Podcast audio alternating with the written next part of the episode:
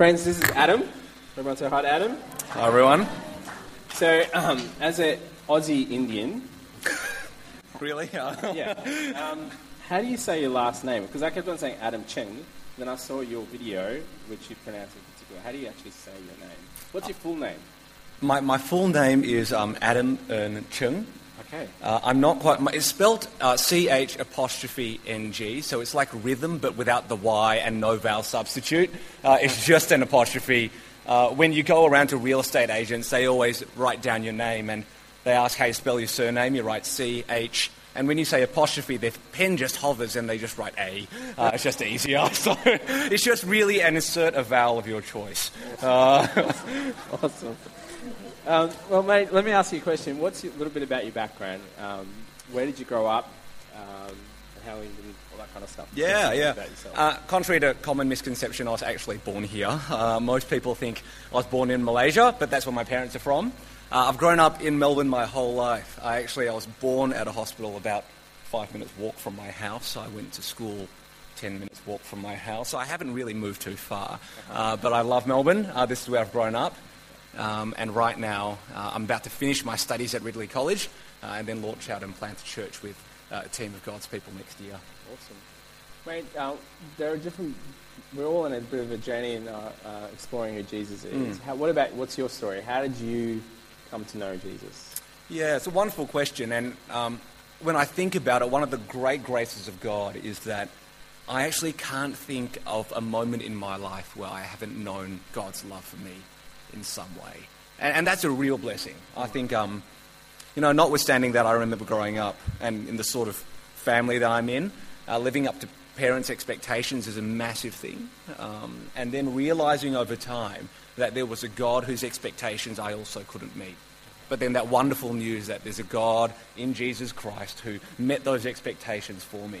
And so, so has freed me now to live for Christ. And that's been a wonderful, I guess, process of learning that and discovering that, knowing from the beginning that He loves me, but realizing how much He really loves me over, over the years has just been amazing.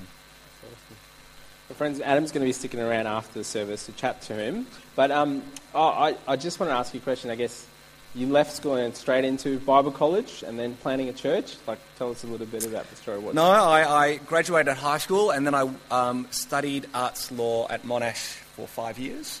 Uh, then I worked as a lawyer for two years and then uh, I lived in Canberra and worked in politics uh, for one year. And then after that, uh, I chose to go to um, theological college. And then four years and here we are. So. So, church plant. Mm. What is a church plant, and why are you planting, and where? Sure. What is a church plant? A church plant is basically uh, a new church. Uh, I think it's wonderful because uh, we don't just want to see the gospel grow, but the gospel produces the people of God. Uh, and so when God's word goes out, he summons his people to himself, and churches get evangelized into existence. Uh, we're hoping to plant a church in Glen Waverley, uh, and it's called Cross and Crown. Uh, and so we're hoping to plant that next year in March. We've got a team, small team together right now. There's 15 of us, uh, and we're praying that under God that would grow to maybe 30 by the time we launch. But we'll see how God leads. So, how can we as a church be praying or partner with ways that, that, that comes to mind for you? Yeah, please, please pray. I mean, I, I think about it more and more, and you know, you read the Psalms and it says, "Unless the Lord builds the house in vain, its builders strive." And more and more, every conversation that I go into, uh, every person that you share the gospel with, you really think to yourself, "God's got to build His church," because if He doesn't, it's I'm not I'm not going to do it. Uh, and even if I tried, uh, I'm, I don't have the strength or ability to. So please pray with us uh, that we wouldn't that we that people would join us on mission. Uh, but more than that, we'd see people saved. We'd see people move from death to life and from darkness and into light. We'd love to see a church that grows by people coming to know Jesus for the very first time. Awesome. Well, mate, we're going to hear from you soon. I'm going to pray for the kids if you want to grab a seat. And um, uh, so, friends, like Adam said, he's going to be out here after the service. Chat to him. Maybe as he's preaching, or maybe even today as he's talked about the church planting in Waverley. Uh, we at Canterbury Gardens um, believe in God's expanding kingdom. And so, if you're getting a stir, maybe I could join that church planting things, awesome.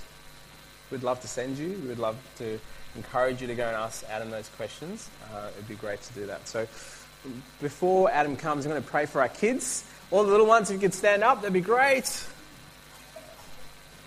They look very excited to stand up. Good morning, everyone. Today I'll be reading from Proverbs chapter 2.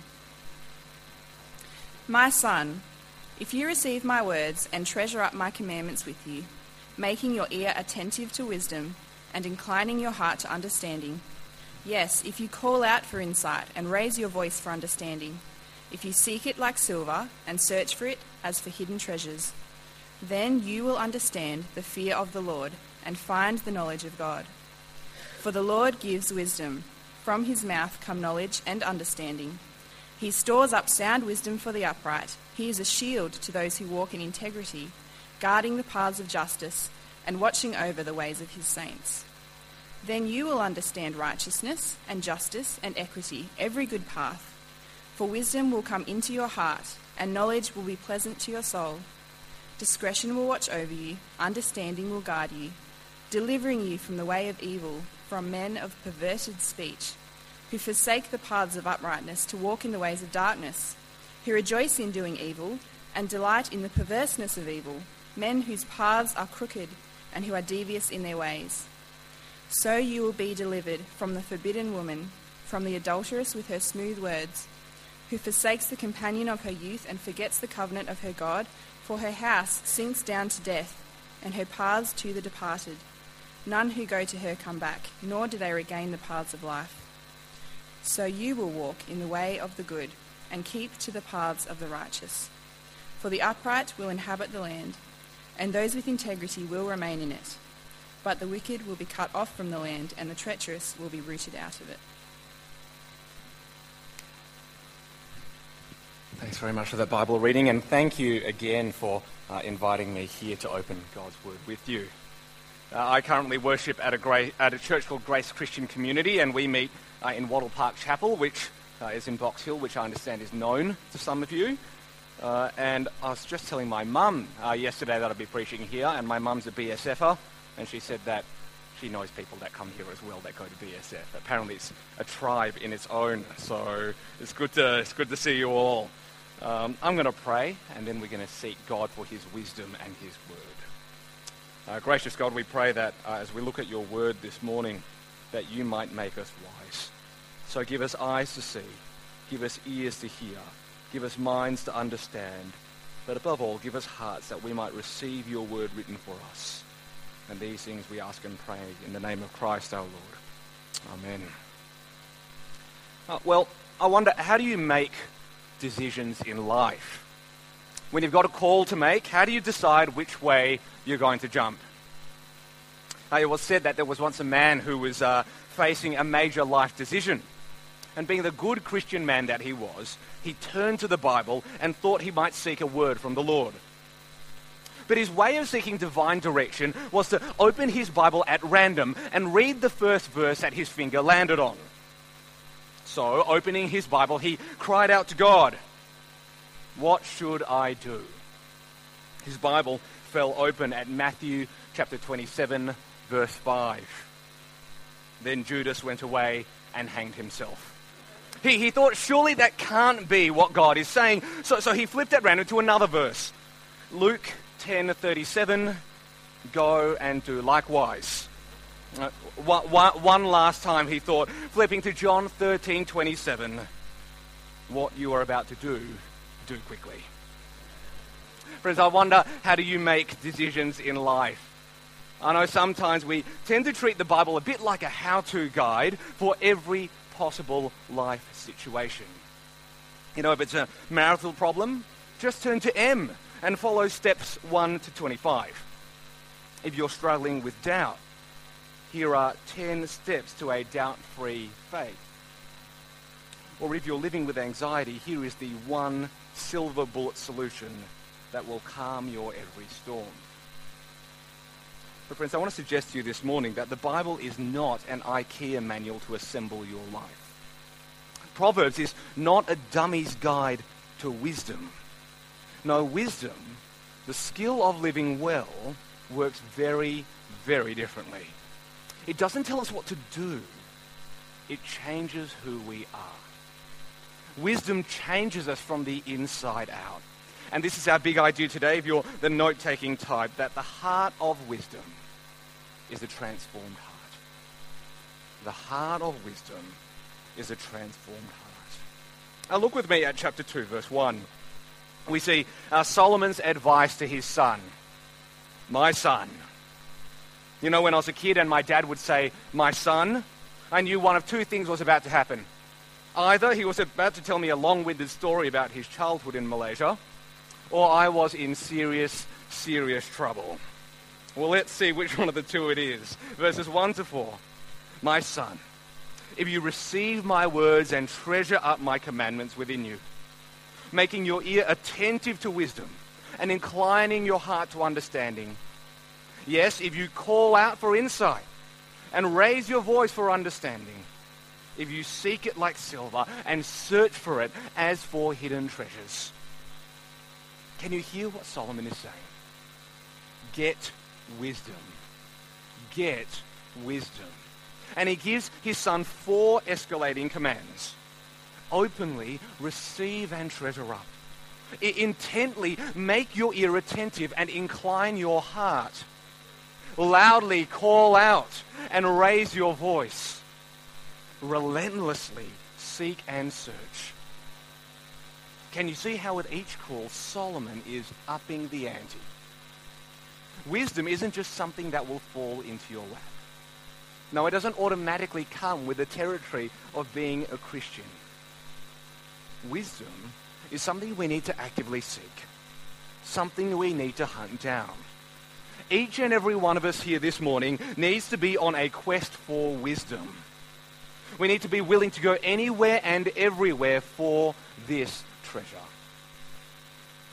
But don't just go far, go deep. Get wisdom into your heart. Notice verse 2. Incline your heart to understanding. See, wisdom isn't just something we use. It's, it's part of who we are. It changes our character. Solomon is telling his son, if there's one thing in this world that you need to pursue with all of your heart, it's wisdom. Now, let me be honest with you. I can't think of many things in my life that I've chased after that persistently. But I wonder if it's because I haven't valued anything of such great worth.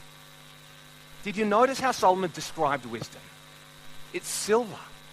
It's hidden treasures. Wisdom, friends, is worth the pursuit. Wisdom is worth the pursuit. In our core team, we've got 15 of us there. Uh, fortunately, or probably not, 10 of those 15 are guys. So please pray for us. We need more women on our core team. But when I talk to these young men and see what they actively pursue, it's very rarely something. Most guys in their 20s to 30s are quite lazy. Very rarely do they pursue something. Almost always do they pursue someone. It's the girl who has captured their heart. The girl for whom they have fallen in love. The girl for whom that they will chase and they will charm. The girl not just on whom they would not give up, but for whom they would give anything. See, they mightn't chase after something, oh, but they would chase after her. Because they recognize that she is precious, or as Proverbs 31 might say, more precious than jewels. That's the extent to which Solomon is calling us to pursue wisdom. And we find that wisdom in pursuing a relationship with the Lord Jesus Christ. Look with me at verse 6. For the Lord gives wisdom. From his mouth come knowledge and understanding. See, if you want to get wisdom, get to know God. And if you already have a relationship with God, then ask him for wisdom. I think it's still early enough in the year to talk about New Year's resolutions, particularly round two after round one failed. Well, friends, let me ask do you pray for wisdom? Do you seek it out with passion and pursuit? Do you plead with God not just to give you wisdom for a particular problem or decision that you've got to make? You plead with God to make you wise for all of life? Do you pray for wisdom to enter your heart, to transform you from the inside out? Well, here's an easy resolution to tick off. why not pray for that every night this year? Why not simply pray, Dear God, please make me wise? Well, what happens when we pursue wisdom? Look at verse 5. Then you will understand the fear of the Lord and find the knowledge of God. If you've read Proverbs before or you grew up in Sunday school, you would know that the fear of the Lord is the beginning of wisdom. It's all about the fear of the Lord. But what does that even mean? Shabu uh, kindly pointed out uh, that I'm an Asian Australian, and despite the fact that I grew up here, my parents raised me like they were raised, you know, in Malaysia in the 1950s, uh, which means that I was raised with something called a bamboo cane. Uh, don't feel sorry for me. My cousin in Malaysia, for every math question that he would get wrong, my auntie would force him to eat a chili. I actually think that's child abuse, so please don't do that. Uh, what does it mean to fear the Lord? Does it mean gripping terror at what your parents have inflicted on you from a young age? Does it mean PTSD 25 years on? No, it doesn't. I think it means knowing that God is God and we are not. Acknowledging God for who he is. And Proverbs tells us two things about this God. It tells him firstly that he is our covenant God, meaning he's our God of promise. He's the God who saved his people out of Egypt. And it's the God who has saved each and every one of you and me out of sin and death. And secondly, Proverbs tells us that he is our creator. He is our creator. And as our creator, that means God is not just infinitely good in saving us, it's that he is infinitely able. There is no point in believing a God who, for all his good intentions, cannot come good on them. Or a God who is all powerful but will not use them for our good. But thanks be to God in Jesus Christ, God is both faithful, he is good, and he is almighty and powerful. Fear the Lord. Fear the Lord. And when we do, God will guard the paths of justice and watch over the way of his saints. You see, God will guard and protect us. God will guard and protect us. I wonder if you noticed the picture of a journey in verse 7. Speaking of God, he is a shield to those who walk in integrity, guarding the paths of justice and watching over the way of his saints. You see, according to Proverbs, our lives are like a journey. And wisdom is all about how we navigate that path. You see, if we run after wisdom, God will guard our every step. If we follow after him, he'll protect us from those potholes and cracks in the road. Few years ago, uh, I was back in Malaysia, and if any of you have done the Southeast Asian backpacking thing, you might know that in Malaysia, there are lots and lots of open drains. And at that time, a thunderstorm hit the area that I was in and it flooded most of the area in which I was staying. Of course, at that time, it was about 11.30 at night. My cousins and I were out for supper. And as we drove back, we arrived at the head of our street. You see, the problem was, because of the water levels, which were about waist high, we had to wade the last 20 meters to our house, waist deep in drain water. Now, you might think, that's disgusting. It's drain water. That's the least of our problems. As I said, the drains are open and a good metre deep. You can imagine with the water up to our waist, we had no idea where to take the next step. I mean, one foot wrong and we could be six feet underwater.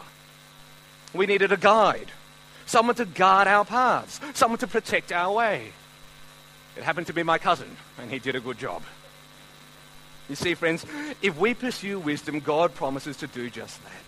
He promises to guard us all the way home, all the way to our destination. Verse 9 righteousness, justice, and equity. Every good. See, friends, it doesn't mean that we won't wade through the drain water. It doesn't mean that we won't endure hardships, sufferings, and trials. But it does mean that God will guard our every step as we walk through them into godliness. That good path of verse 9 is literally an off-beaten track, that branches away from the main road. And God, in His wisdom, will often guide us through the road less traveled to a life of righteousness, justice, and equity. Wisdom is a shield to protect us from evil. It is not a helicopter to airlift us out of it. I think so often we expect God to make our every problem disappear, don't we? We think God the builder, can he fix it? God the builder? Yes, he can. But I think often we miss the real work of God to make us more righteous, more just, and full of integrity, to make us more godly, and to make us more holy, to make us more like his son. A good friend of mine uh, is actually currently stuck in a job that she really, really doesn't like. I mean, the pay isn't that bad, but the work itself isn't challenging. And she told me the other week, Adam, I just feel like I'm wasting my time. And I feel like I'm wasting away. What should I do? What should she do? What would you tell her? Now, it might be perfectly all right to encourage her, sister, why don't you just look for another job? But what if she can't find one? What if she's actually stuck in this dead end job? Well, friends, I wonder if we might help her reframe her work. Whether we might help her see that wisdom focuses far less on what she does and more on who she is. I, I wonder if we might focus on a heart change more than a job swap. To find glory in the ordinary, satisfaction in Christ, identity by the Spirit, fellowship in the church, mission in her work, and Christlikeness as her goal. I wonder if we might help her see what God really, deeply cares about. He cares about our hearts. He cares about our hearts. And this brings us to the heart of wisdom. Look with me at verses 10 and 11. For wisdom will come into your heart, and knowledge will be pleasant to your soul. Discretion will watch over you, understanding will guide you. The heart of wisdom is a transformed heart. See, wisdom lives in our hearts and changes us from the inside out. That's how God guards us. That's how he protects us. By a heart shaped and transformed by wisdom. You know, wisdom isn't like a compass app in our hands. No, it's the Spirit in our hearts. It's the Spirit molding us into the image of Christ, shaping and fashioning us into His likeness. Wisdom might not tell you where to take the next step, but it will transform you into people who walk with the Lord. That's how God guards, guides, and protects. The heart of wisdom is a transformed heart. And with these new hearts, God gives us the power to overcome our temptations, a power to resist living like this world, to live for the sake of a comfortable and chill life, to find our identity in what we own, what we make, and where we live. After all, isn't a man's home his castle? And if my home is my castle, aren't I my own king? No, friends, wisdom works on our hearts. Because the heart is the wellspring of life. It's the source of who we are and what we do. Well, let me give you an example. Proverbs 30, verses 8 to 9. Let me read it to you. Proverbs chapter 30, verses 8 to 9. Give me neither poverty nor riches. Feed me with the food that is needful for me, lest I be full and deny you, saying, Who is the Lord? Or lest I be poor and steal and profane the name of my God. Give me neither poverty nor riches. Well, here's another truism Greed respects neither poverty nor riches. You see, I could be very rich, and in my greed, I could just totally forget the Lord.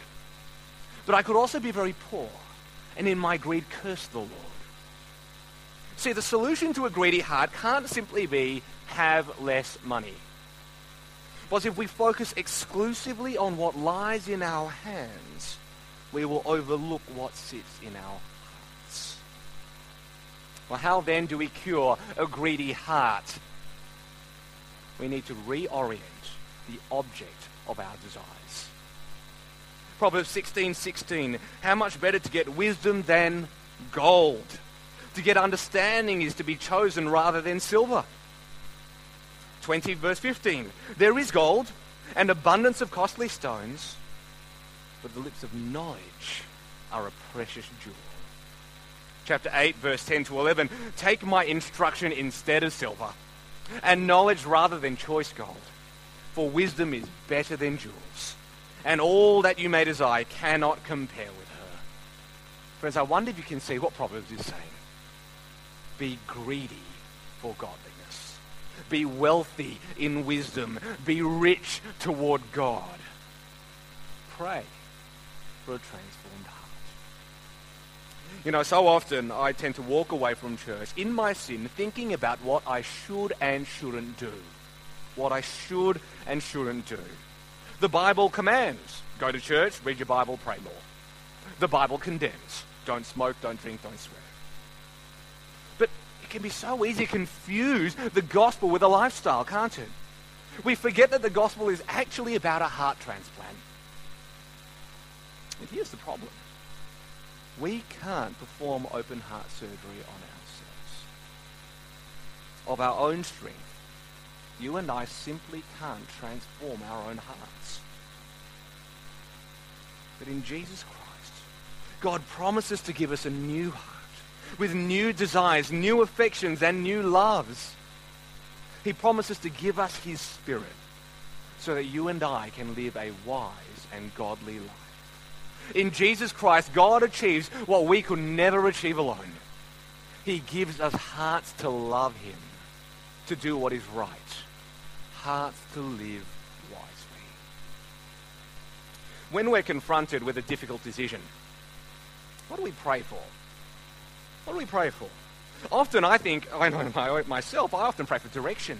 God, tell me what I need to do.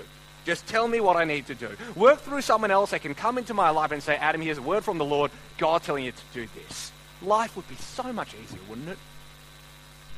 It might be an okay thing to pray for. But I wonder if we should first be praying for wisdom to enter our hearts.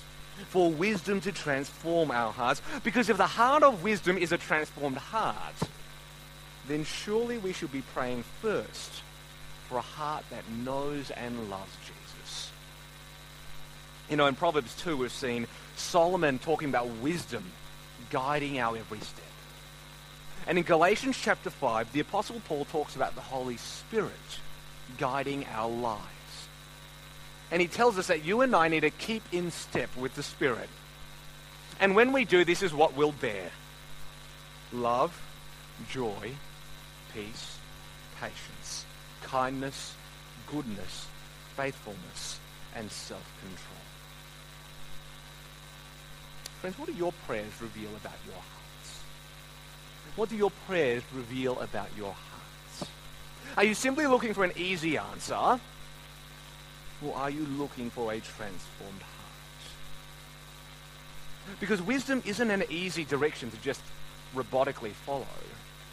No, it's something that shapes us into being godly and wise believers. If you've ever seriously struggled with sin, as I suspect many of us have, we all know that a simple do or don't rule simply and just doesn't work.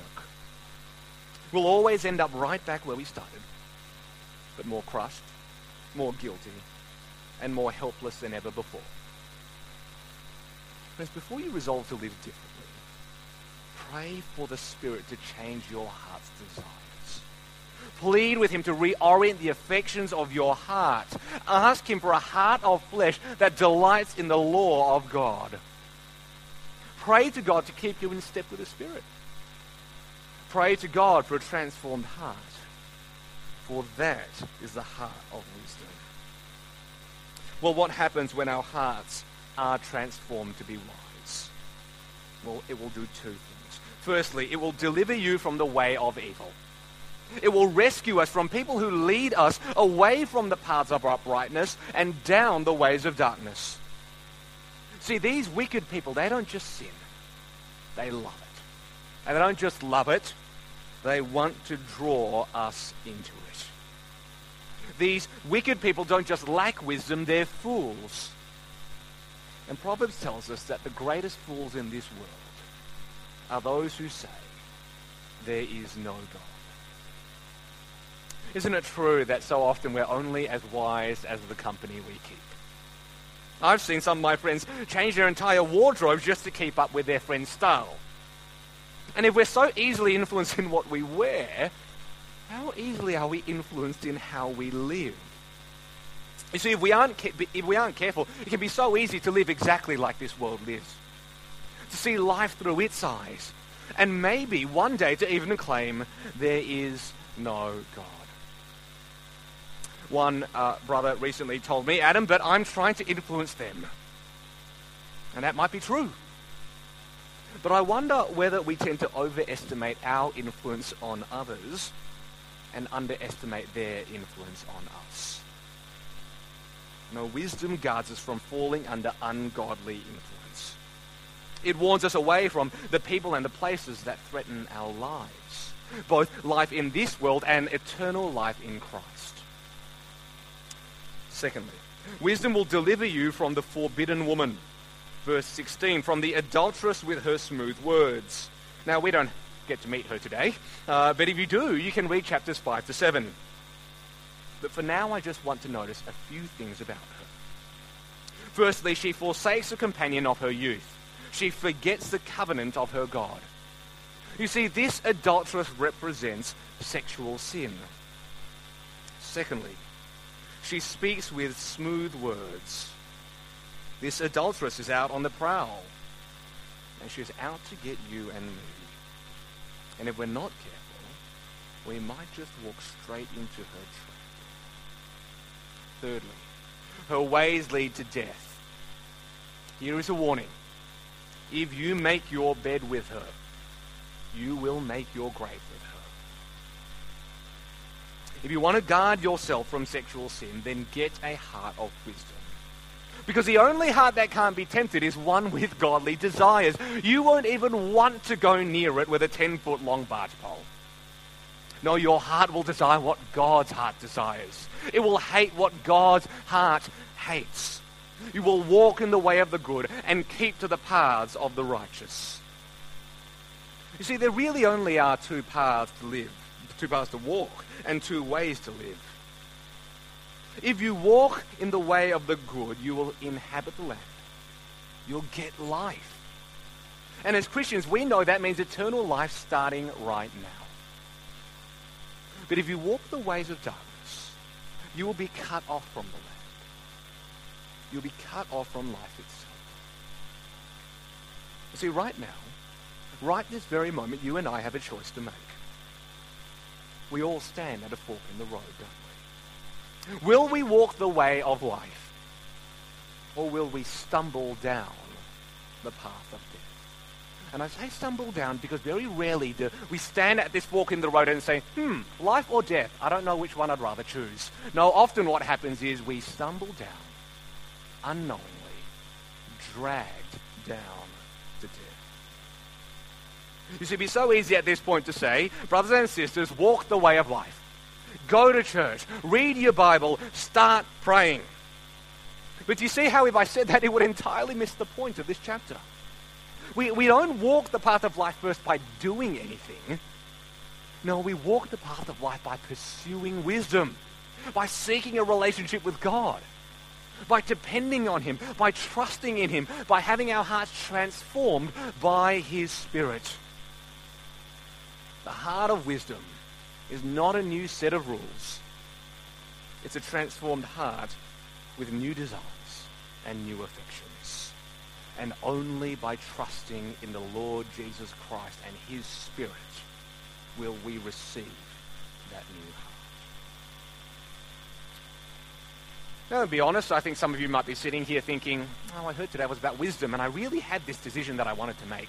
And I was hoping that today's sermon would help me make that decision. You might just feel a little bit shortchanged. I wanted to know if I should buy that house. Should I take that job? Should I ask her out? Well, here's my answer. If your heart has truly been changed by God, if it's been transformed by His Spirit, if you're walking closely with the Lord and you love what He loves and you hate what He hates, do whatever you want. Buy the house or, or don't. Take the job or another job. Ask around. Ask her to marry you. See, friends, there is so much freedom in being a Christian. Because more than what you do, God cares about who you are. He cares far more about spiritual fruit than religious nuts. See, more than anything else, He cares about your. He cares about what you desire, and He wants you to delight in Him. So, how's your heart? What are your motivations? Why do you want to buy that house? What's the main reason you want to take that job? Why do you like it so much? See, if your heart is transformed by God, if your motivations are purified by His Spirit, then what's the worst that could happen? Delight yourself in the Lord, and He will give you the desires of your heart, because they're not your desires. More than anything else, they're His. Let me pray. Gracious God, thank you for your word in Proverbs which reminds us that you care far more about our hearts than our hands, and that what we do must flow out from who we are. Give us hearts that love you, hearts that seek you, hearts that want to please you and you alone. And when we do, may we have every confidence that you, as the God of great promise, and as the God who is the creator and sustainer of this world, is one worthy of our trust and our praise. And we pray these things in Jesus' name. Amen.